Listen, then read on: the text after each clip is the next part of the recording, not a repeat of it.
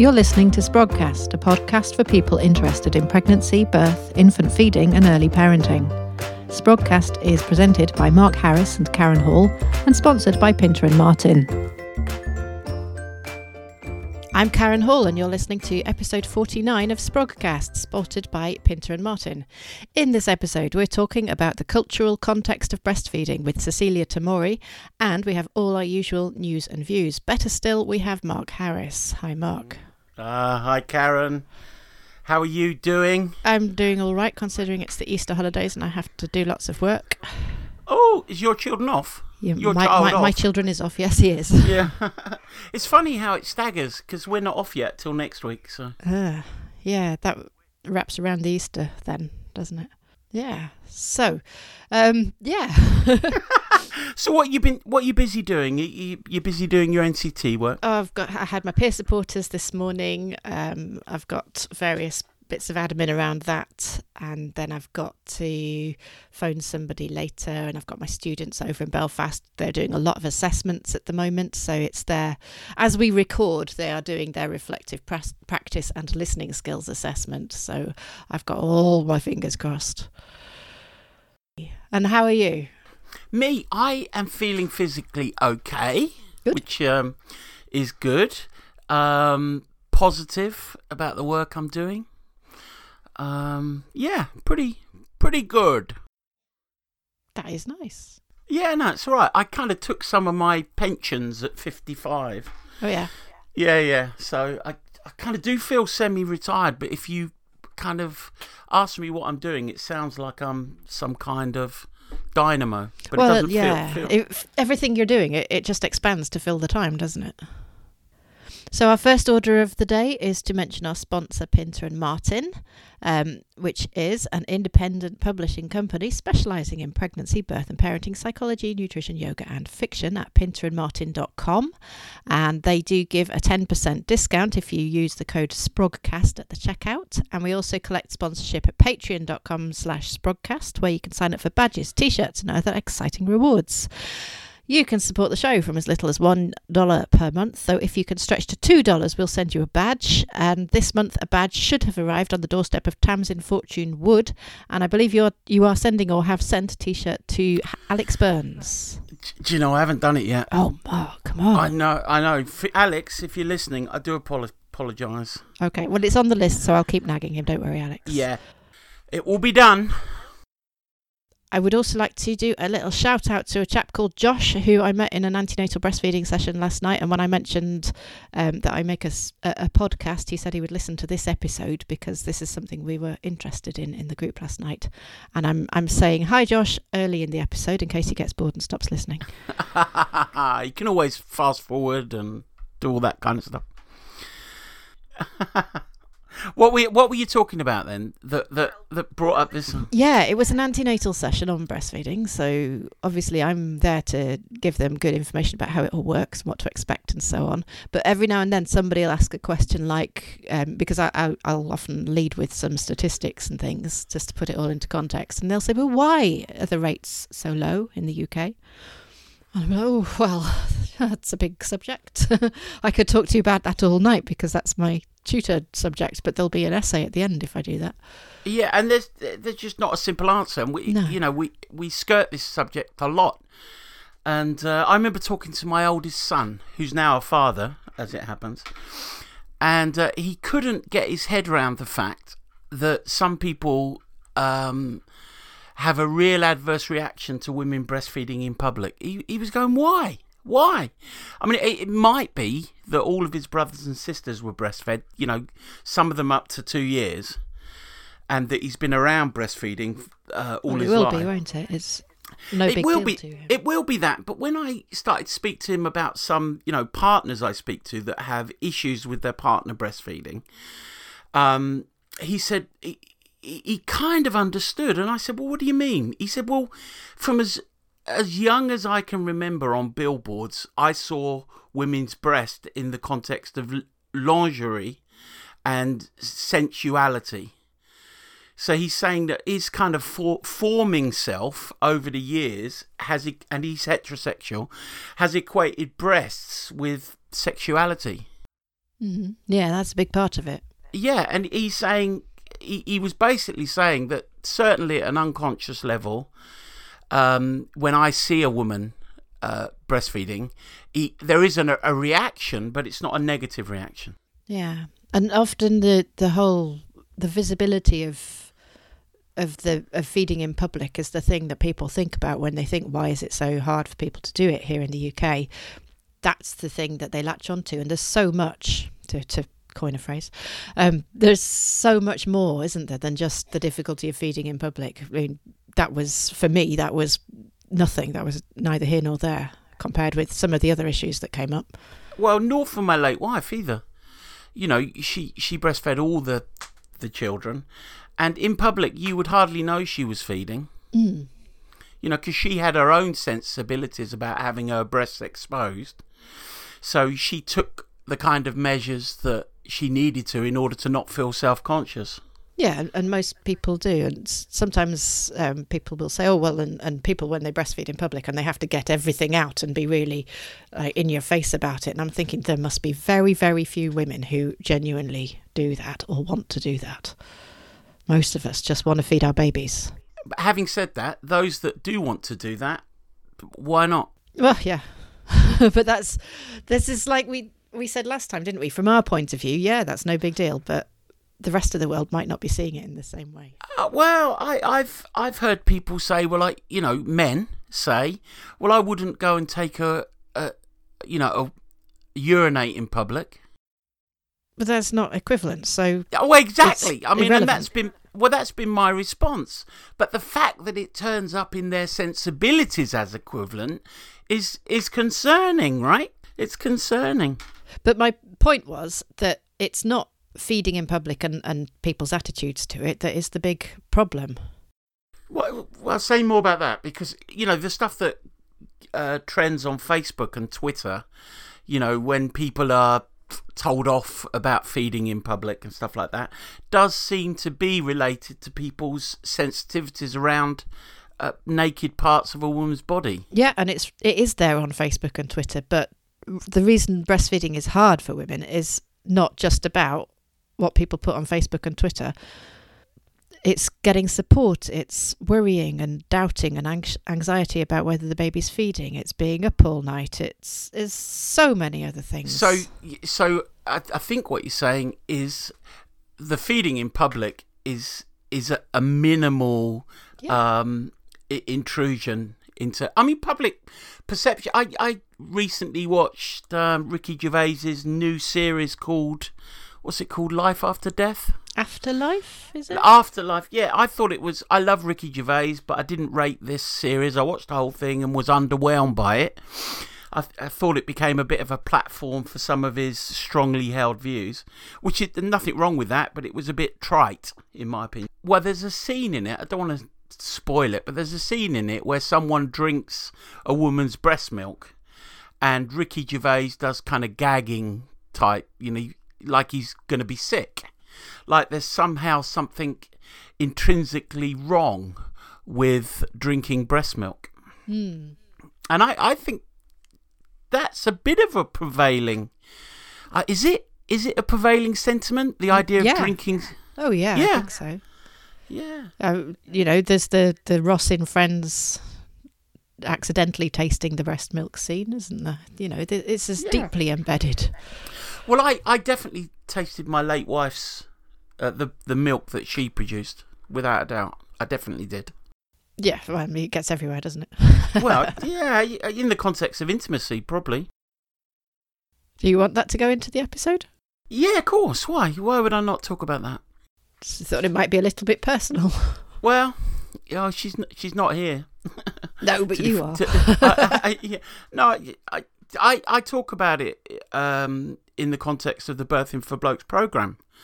You know that um, in the context of intimacy, if if a woman wants to express herself, you know, sexually while she's breastfeeding, tasting the milk, you know, might be an experience that a man has, or, or a same-sex partner for that matter. Hmm, I'm painfully aware that if Josh is still listening, he's probably finding this quite challenging.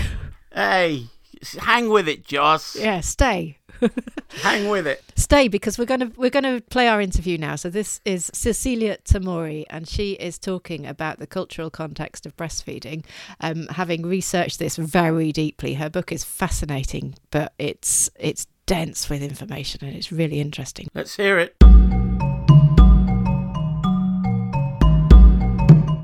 Okay, so my guest today is Cecilia Tomori, who is in the US, but not from the US, I think, as I understand you got it. Yep. Um, and we are going to talk about breastfeeding. Yay. Hi, Cecilia. Hello. Thank you so much for spending some time with us. It's your early morning and my mid afternoon on a beautiful day. And we are going to discuss the cultural context of breastfeeding, which is an enormous subject for us to fit into 20 odd minutes. Where should we start? well, that that's a hard question. Um, maybe with some of the misconceptions about how breastfeeding is and has always been the way that we think it might be in a Western cultural setting, something along those lines. That sounds. Yeah, that sounds perfect. Okay, um, so I think one of the most common issues that I encounter, depending on the audiences that I'm speaking to or students I'm teaching, um, in settings where breastfeeding is not quite as common or where people are very skeptical about breastfeeding, people believe that breastfeeding has always been something that doesn't really work and that is essentially something that we don't really need that much, quote unquote, anymore mm. in these kinds of places uh, that are usually, con- you know, part of what we call Western, which I have to, when I teach this, I have to put it in um, scare quotes basically, because that's, you know, it's really, that itself is a cultural construction, whatever the West yeah. might be.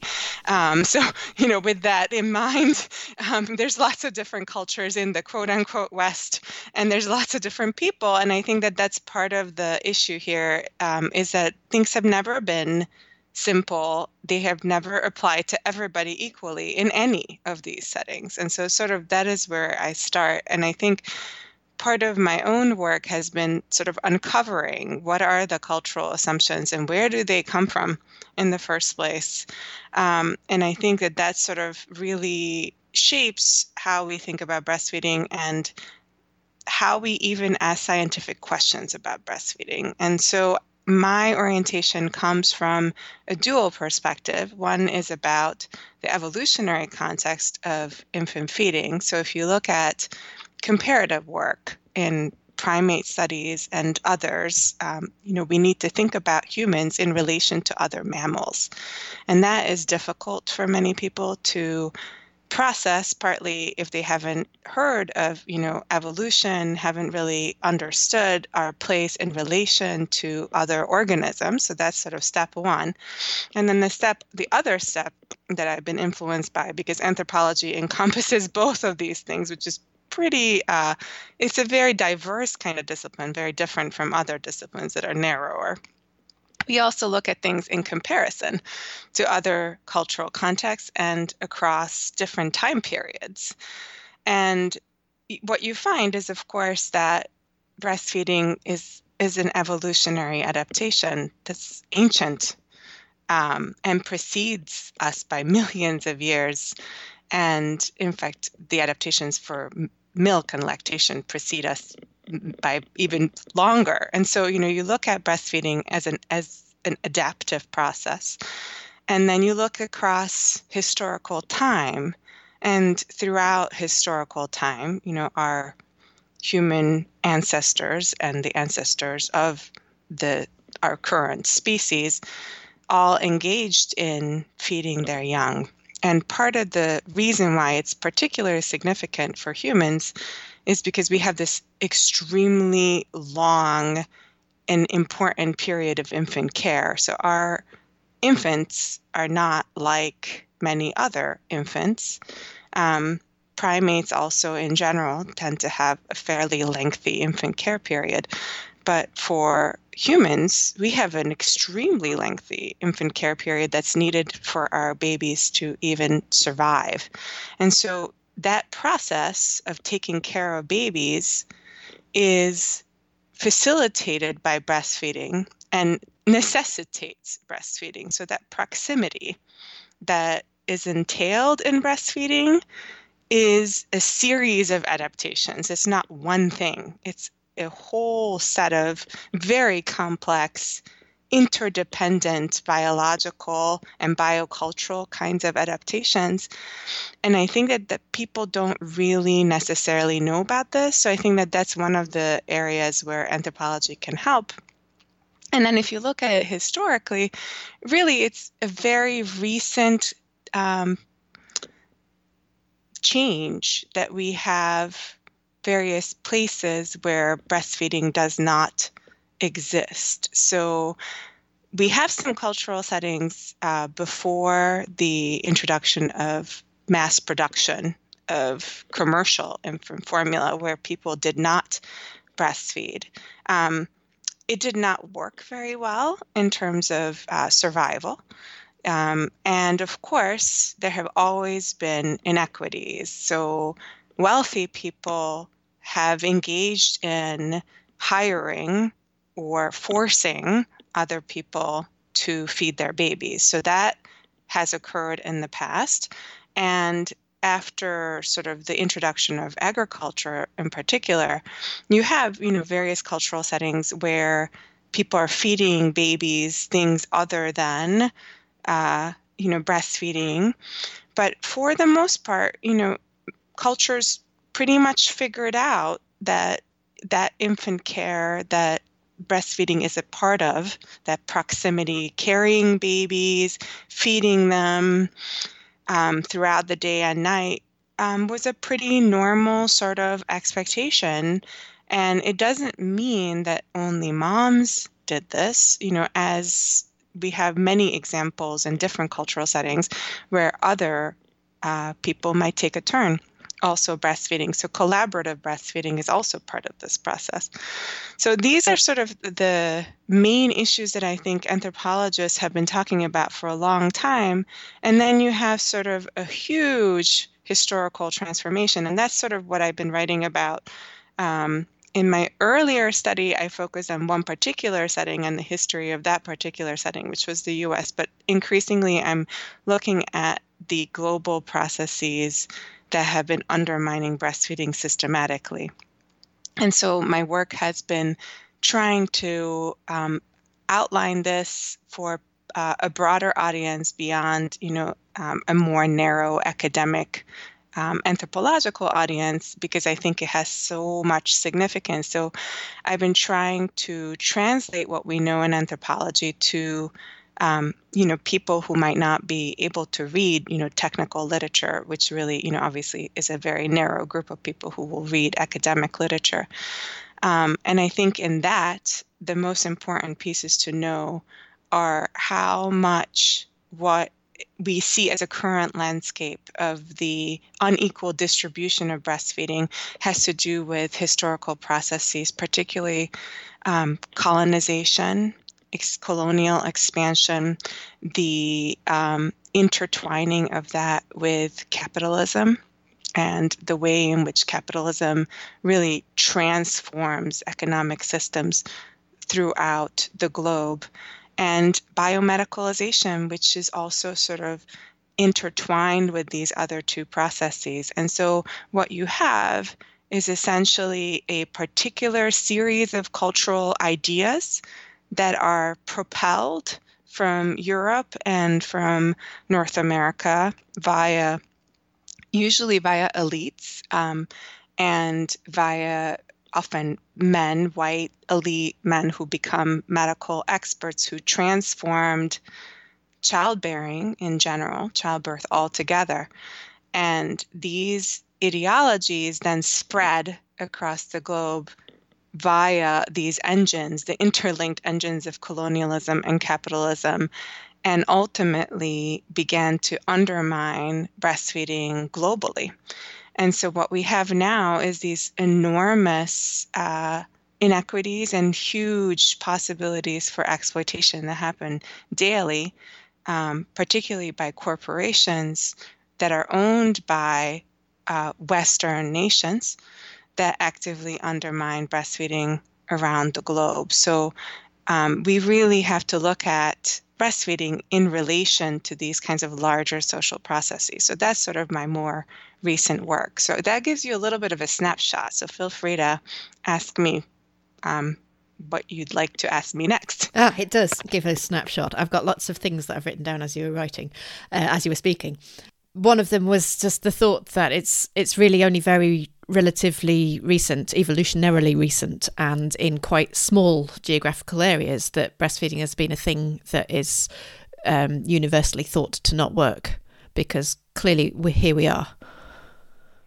Yeah, it's very recent. And so the idea of it being sort of inherently broken, um, that is very much a, you know, quote unquote Western construction. And it exists unequally among in those Western settings. So by the time we get into about the middle of the 20th century, most of those Western settings have um, normalized commercial breast milk substitutes.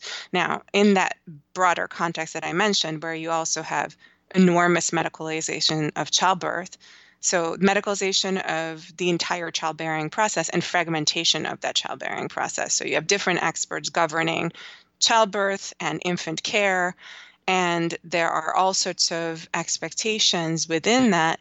And the processes that are involved in these uh, in this medicalization um, and you know again i think capitalism you, you cannot not talk about it mm. because it's so built into that system you know the entire biomedical establishment brings in capitalist influences throughout. So even in a system like in the UK where you have the NHS and you have, you know, a, a, public system, which I understand is is getting undermined, but you know, in its sort of model form when it was established, even so, you know, there are over time there are these emphases on productivity, on efficiency, and regulating mm. breastfeeding. And those things don't really work well for breastfeeding because that's not how the physiology of breastfeeding actually works. And so you have, you know, fairly, you know, you're getting more and more medicalized childbirth. You're getting this very heavily regulated kind of breastfeeding.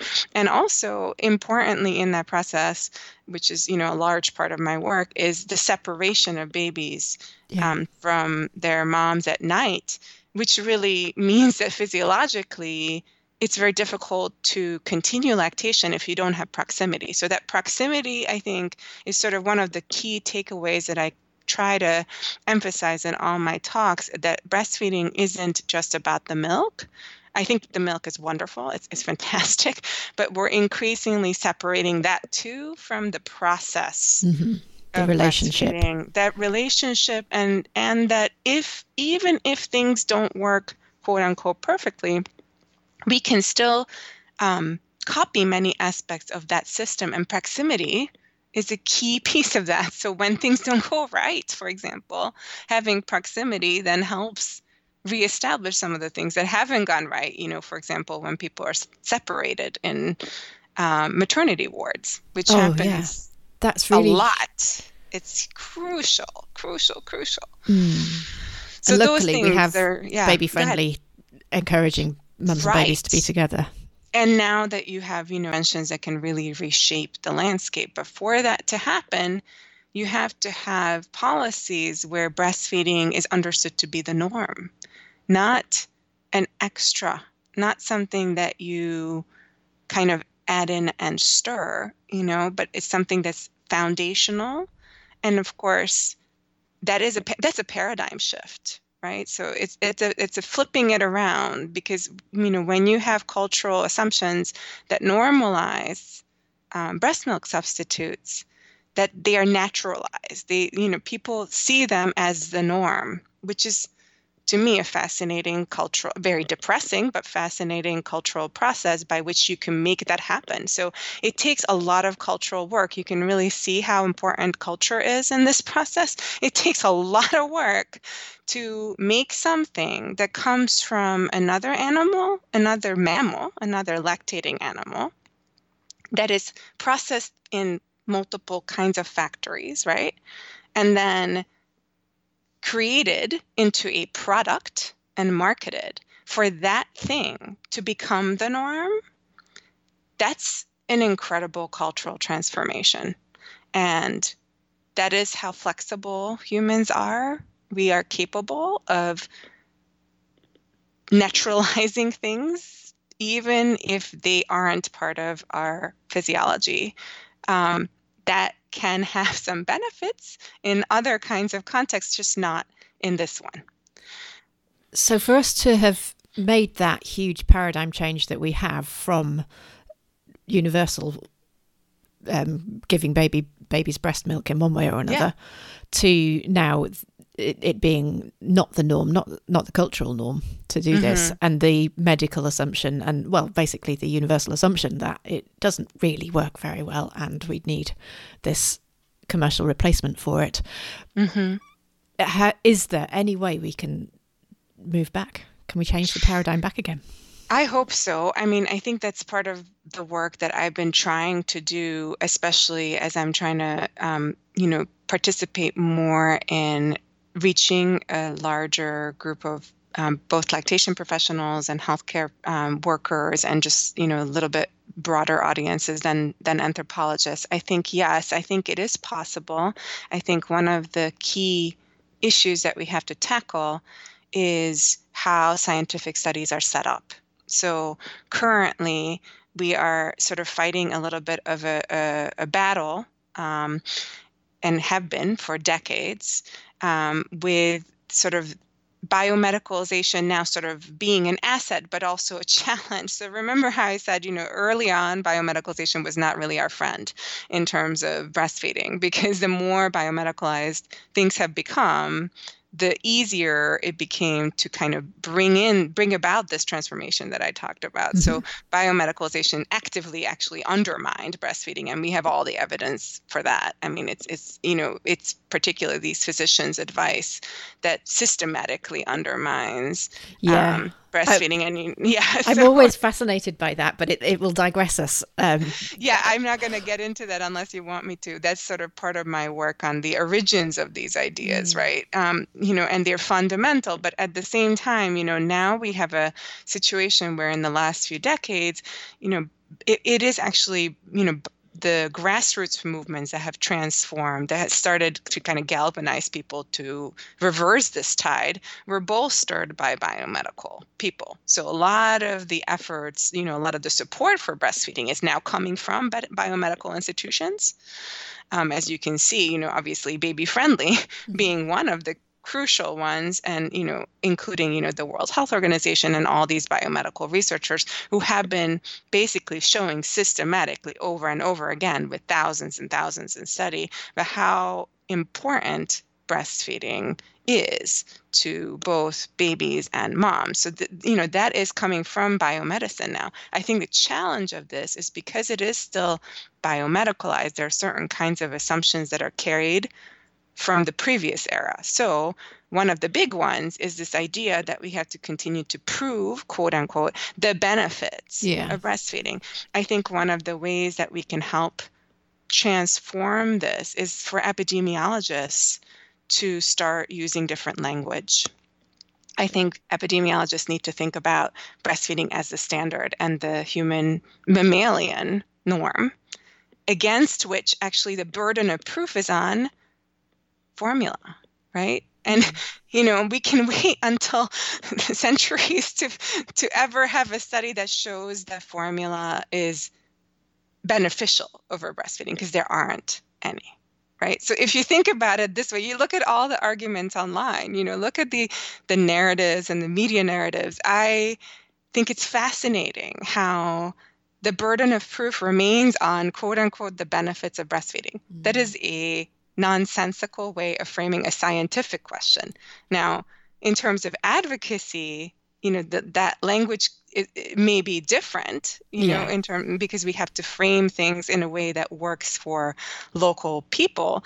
But I, you know, I think it's really important for epide- epidemiologists drive a lot of the you know evidence-based guidelines right? So for mm-hmm. that research to have a different kind of traction i think it's actually really important for them to understand a a more an evolutionary framing of this and a historical framing of this and understand that these issues are we, we don't have to actually prove anything. I would love to see the burden being shifted onto these other kinds of products. And of course, that would immediately take the wind out of some of these corporate marketing strategies. That's one of the, I think that's one of the ways to do it. The other thing is on the policy level, I think probably the biggest, the biggest uh, contributions that we can make is one, regulating these corporations. I think that um, we would have a very different landscape if we did not have false marketing claims and all the different ways that the marketing is reaching new parents, especially now digitally. Yeah. So, so I mean, pretty much uncontrolled.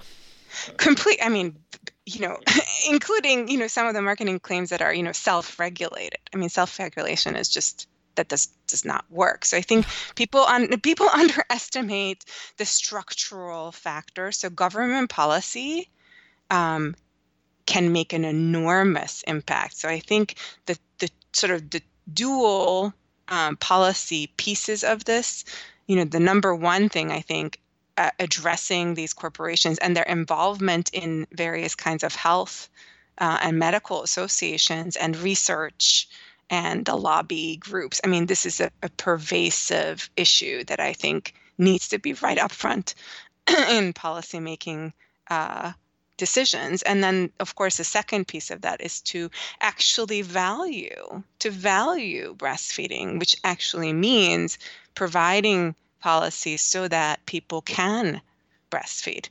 That involves structural changes as well. I mean in the US as you know we don't even have paid leave federally mandated paid leave. So people are going back to work and obviously it's extremely difficult even with some legal protections for expressing breast milk, you're taking the proximity piece out altogether.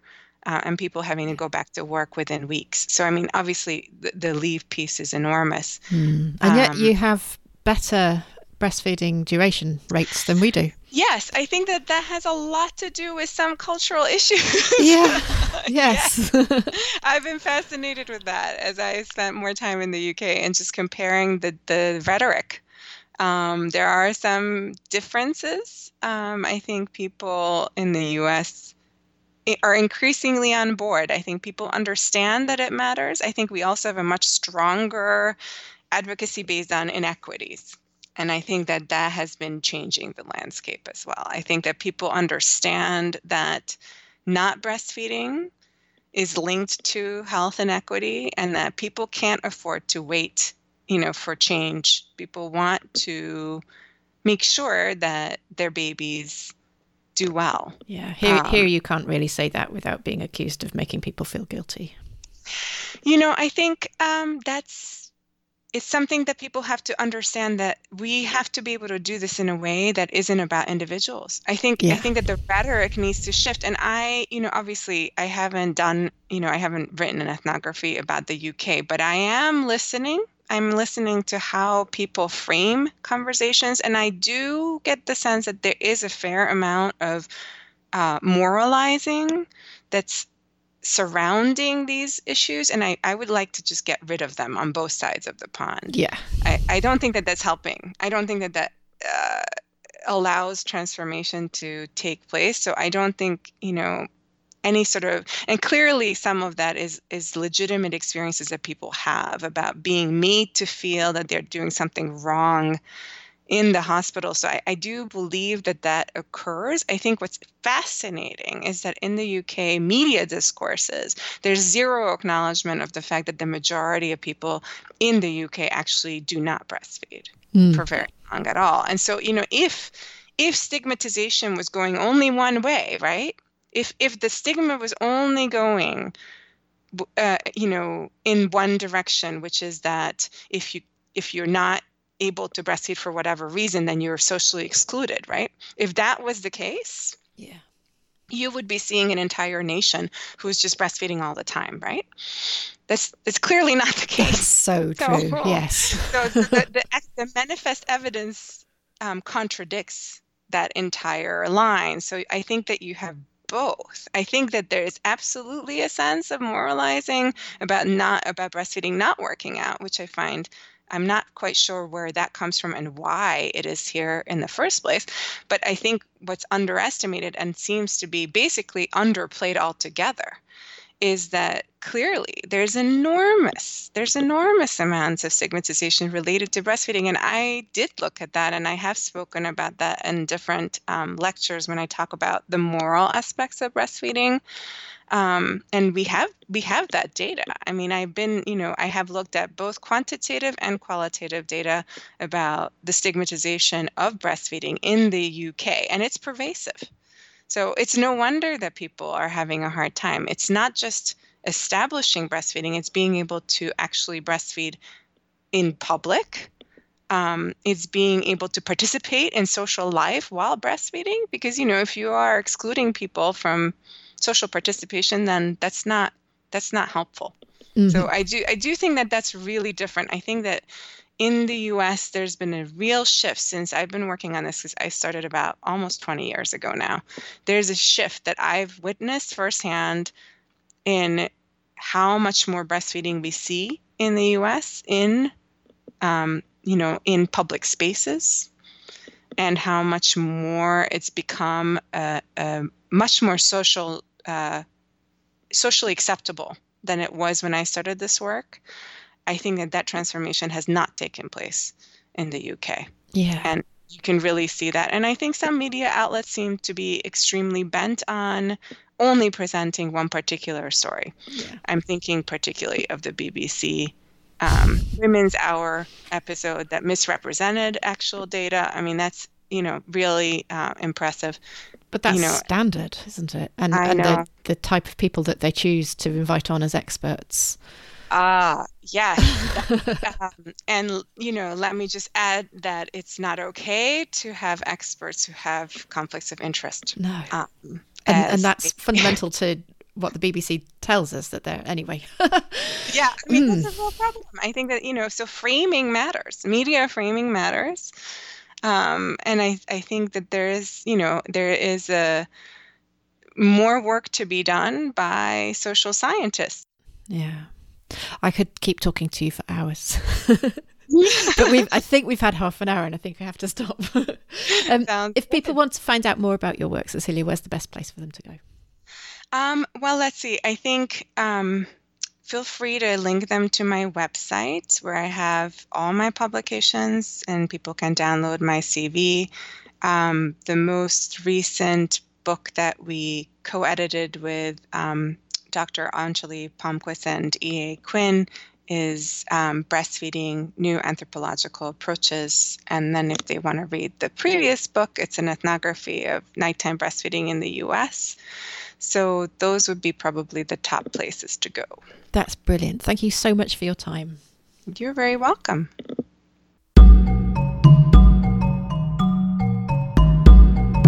Okay, Karen, uh, what were some of the key points for you in that discussion?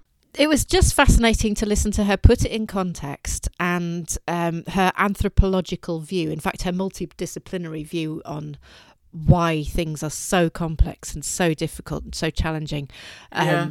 I really loved listening to that, and I could have talked to her for another couple of hours. And in fact, there is a longer version of the interview because I've edited it down for brevity, but I will put the long version on Patreon for people to have a listen. Oh, nice. For everyone to access, or just. Um... Well, I usually do the staged thing, so you uh, that patrons get it first, and then it goes public after that. Nice, nice. So I don't know if that's answered the question about what makes it so hard remind me, what's her core discipline? Um, she's multidisciplinary. She comes from different factors, but she's looking at uh, she's from a biological point of view as well as sort of sociological, anthropological. Those are some nice. words. Yeah, no, but it's cool. It's cool. I, I mean, b- breastfeeding is so tied to our kind of experience as a mammal, isn't it? Mm. it it's hard to think that the hundred year experiment that we're in the midst of, um, of formula feeding, won't have a long term, you know, impact. Yeah, yeah, it is. Although, based on evolutionary cycles, uh, we're you know we're destined to be extinct at some point. Well, naturally, yes.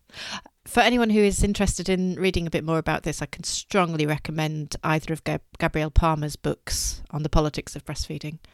Oh yeah, Um, the Why It Matters one from Pinter and Martin is particularly accessible. yeah, um, and a very erudite woman. I've had the privilege of meeting her. A very articulate view. Well, next time you do, grab an interview. Shall we look at some of the news? Let's do it. You pick. Right. So you've got a blog called Maternity Outcomes Matter. Oh, let's t- let's talk about that because Yeah. that's uh, Margaret Treadwell. Oh, right. And you've got an interview lined up with her for a future episode. Yes, having perused the the blog and know I know something of the emphasis on safety in um, in childbirth. I thought it it it would be a good balancing blog uh, for us to engage with, and and certainly uh, I'm looking forward to the interview with her. Okay. So what what is her philosophical position? Well, I, I mean, she's she's coming from the point of view. I think she also heads up uh, the Birth Trauma Association, but she's coming from the point of view of a history of interacting with service users. You know, women and their partners that have been through the service, who have suffered, uh, whether that be physical suffering. Uh, or emotional suffering, or a combination of the two Okay. well, she's involved with the move towards inverted commas increasing safety uh, around birth and pregnancy. Right. So is this the position that you need to reduce all risk to zero? Well, I don't. I I, I think there is uh, an obvious admission that you can never remove risk from an event like pregnancy and birth. Um, but there is this uh, cross referencing of death rates uh, across nations and the placing of us on a sort of like a league table that says we're not doing as well as we could Right. and investigating, you know, ways that we can uh, open up the blame culture so that we truly learn from uh, mistakes and errors. She would be supportive, I think, as would the blog, of the current moves towards, uh, you know, routine uh, induction of labour if a woman has reported decreased fetal movements over a period of time. hmm Um, also, uh, there's a kind of a policy at the moment in the NHS of increasing ultrasounds and things like that. So, on one side of the debate, I, I guess her and her colleagues would be considered uh, kind of interventionists in the context of safety. In Yeah. fact, James Titcombe is a member of their executive. So this is a blog um, at maternityoutcomesmatter.org.uk. And I think if we've got the interview lined up and it won't be probably in an episode until the summer, it would be very, very interesting if people listening would like to have a read and send us some questions. Yeah, I, I think that would be fantastic because you know the the polarization within our community, the birth community, is evident. Um, the minute you go on a Facebook page or the minute you go on Twitter, and in some ways, the emphasis of this blog and this group um, would be probably on I don't know, not the extreme of most of our listeners' perspective, But it's But- but- it's definitely not the perspective that we are normally coming from. No, it's a contrast. Mm. So this is going to be a very interesting one. Um, really looking forward to that interview. Yeah, me too. Because, you know, learning occurs in the context of contrast. And the danger of those of us that might put ourselves on one end or towards one end of the spectrum is that we become blinkered in our own cognitive bias. Yeah, it's it's too easy only to read the stuff that confirms what we already believe. Yeah, and and to, to be honest, when I'm in a discussion with someone that has an alternative uh, position to me, I'm always keen to be able to express their opinion to them in a way that they go, "Yeah, that's it. That's what I think." Because until I can do that, I'm in danger of setting up straw men to knock down. Or a caricature of someone's view. You know, you you hear it, you read it all the time on Facebook. Well, someone, someone thinks this, and then when you delve deeper, you realise no, that that you know it's out of context and isn't um, really following the argument of the person they disagree with, and uh, probably why we're in such a Brexit mess, right? Don't even. Let's not go there. No, I've got, I've got I've got Yeah. Brexit exhaustion, frankly.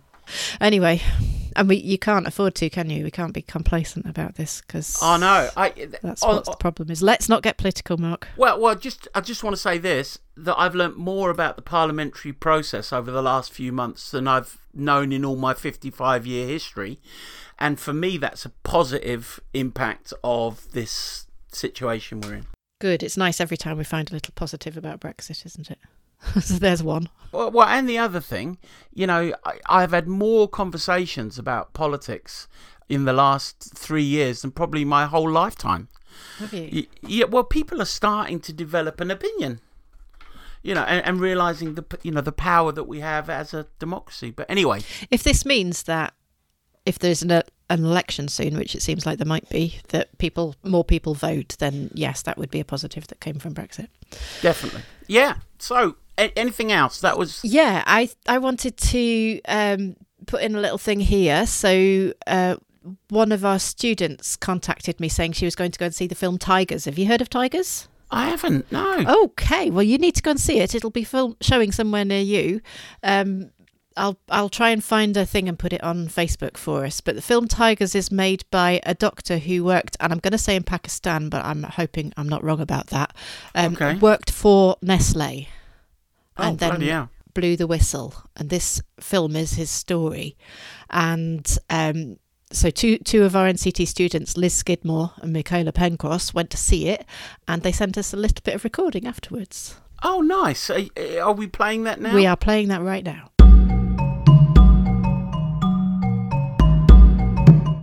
the roaming reporters from Cannon Hill Park and the Mac in Birmingham.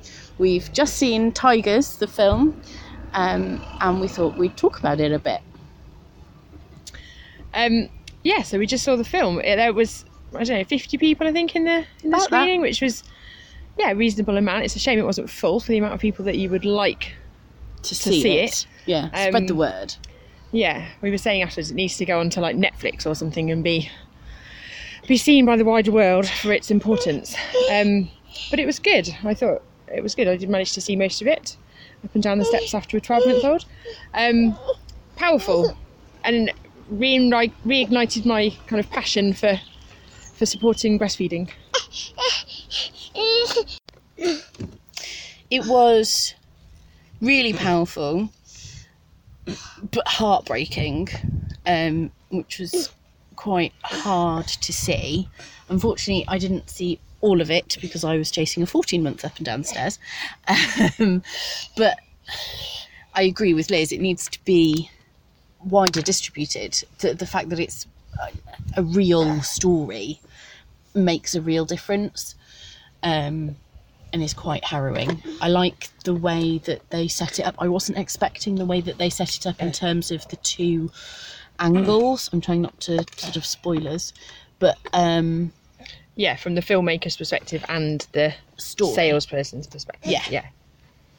Yeah, I thought that was really interesting. I wasn't expecting that. and I thought it made it feel even more real. It made it feel more. There was more of an element of documentary than film Absolutely. than, by them doing that. Yeah, absolutely. But it's just the part that it's actually real. I mean, often you'll see films that are based on a true story, and then you're never sure maybe how much of that is Hollywoodized. Yeah, But this was and close to home because as breastfeeding mums and people who are passionate about supporting women with breastfeeding, yeah, it's so much closer to home, even though it's set in Pakistan.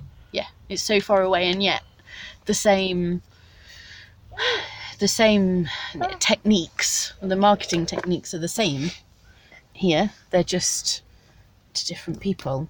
So it's the same level of impact worldwide, which is hard to see. And it's how to get you know, it should be a challenge a lot of us will have faced how to get that message out but without being seen to be All about breastfeeding, formula's bad, evil, Yeah. because it has its place.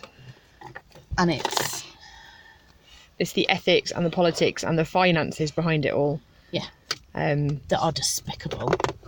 not the women themselves not the families that are using it because they're just doing what they think is best or what they feel they should be doing Yeah, what they've been led to believe is the right thing to do um, or being suggested has been What- suggested to them what is right for them at their family at that time. But there needs to be more information that's not tainted. So all in all, it was a very yeah very powerful film, and the fact it had subtitles was okay. It was fine. I was a bit worried that I'd lose track, but I didn't. I was a 14 month old pressing the car horn. Um, so yeah, if if you get the opportunity to go and see it or to arrange a screening, I would thoroughly rec- recommend it. Um, Definitely. and if not, have a look into Baby Milk Action and the work that they do, Absolutely. and ra- raise that awareness. Yeah. Um, something I've taken away from it because you you know you could sit there thinking, oh, what can I do as one little person? Um, but I saw a quote recently about starfish, and if you you know some, this quote one person threw the starfish back in the sea, and it helped that one starfish. So if we think of if I think of um, the women that may be supporting as starfish, then if we can help one, that's one more than that wasn't helped before. Yeah. Think of starfish. So thank you very much. So I was Liz. I'm Michaela. Thank you very much. Thanks.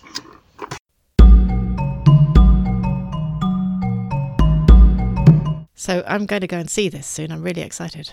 That that fascinates me. That does because you know when we're talking about the cultural context of breastfeeding, you cannot have that discussion without talking about formula companies. Mm, yeah. And if I could jump the gun and tell you what has inspired me this month, I watched um, two nights ago. I watched the Dispatches program on the formula industry, and um, it was frustratingly short. I felt like they could have made a you know six week long series about this, but looking at the the way the formula company kind of self regulates, not um, Yeah. was really interesting. Yeah, are you going to post a link to that? Yeah, we'll do. Rock and roll. Hey, did you see my good show notes on Patreon last time? When I was editing, I made notes of everything that we mentioned that we would put, and I've put them put everything up with links on Patreon. Oh, very good, very good. Get over to Patreon, you lot, and check it out. Yes, that's patreon.com slash sprogcast. So, Mark, Yeah, go on. what has inspired you? Well, I, it, it's not birth related, uh, uh, but a book called The Finders by Dr. Jeffrey A. Martin. And what's it about? Uh, well, he's a neuroscientist and a social scientist who, for the last 15 years, has been studying what he calls persistent non symbolic experience.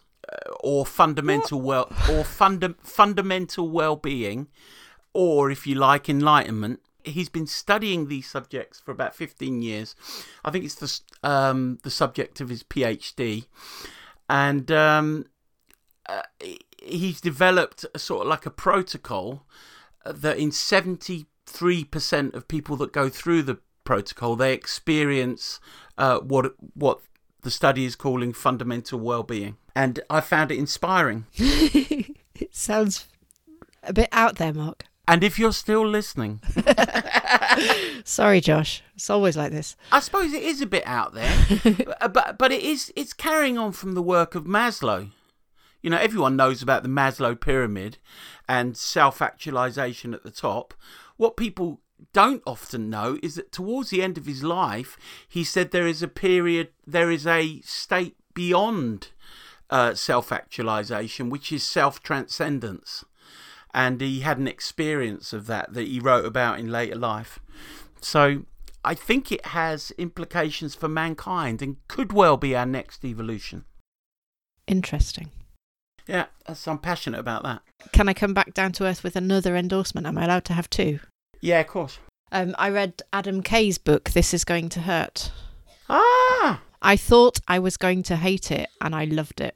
Oh no, really? Yeah. Brilliant. I didn't like the way he, um, you know, there was this, the, the odd remark about, you know, if you come in with a birth plan, Yeah. you're, you're going to end up with a cesarean, that kind of thing. But more generally, just the way he writes about his work, I was really moved by it. There were there were points where I did laugh, and there were points where I got really quite upset by it. And yes, if that is how all doctors think about birth, it, it is problematic, but it's understandable. It really is understandable, and it gave me so much insight and empathy for what doctors are doing in the NHS. Oh, that's fantastic. I'm halfway through the audiobook and I had a similar reaction to you. Mm.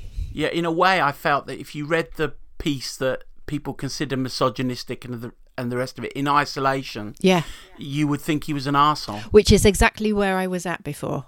Yeah, you read the whole book and you get a sense of his pathos, and um, I, I'm with you on that. In fact, I'm in touch with him. He, he declined an interview earlier in the year because he's busy, but I've messaged him recently to see if he's got time.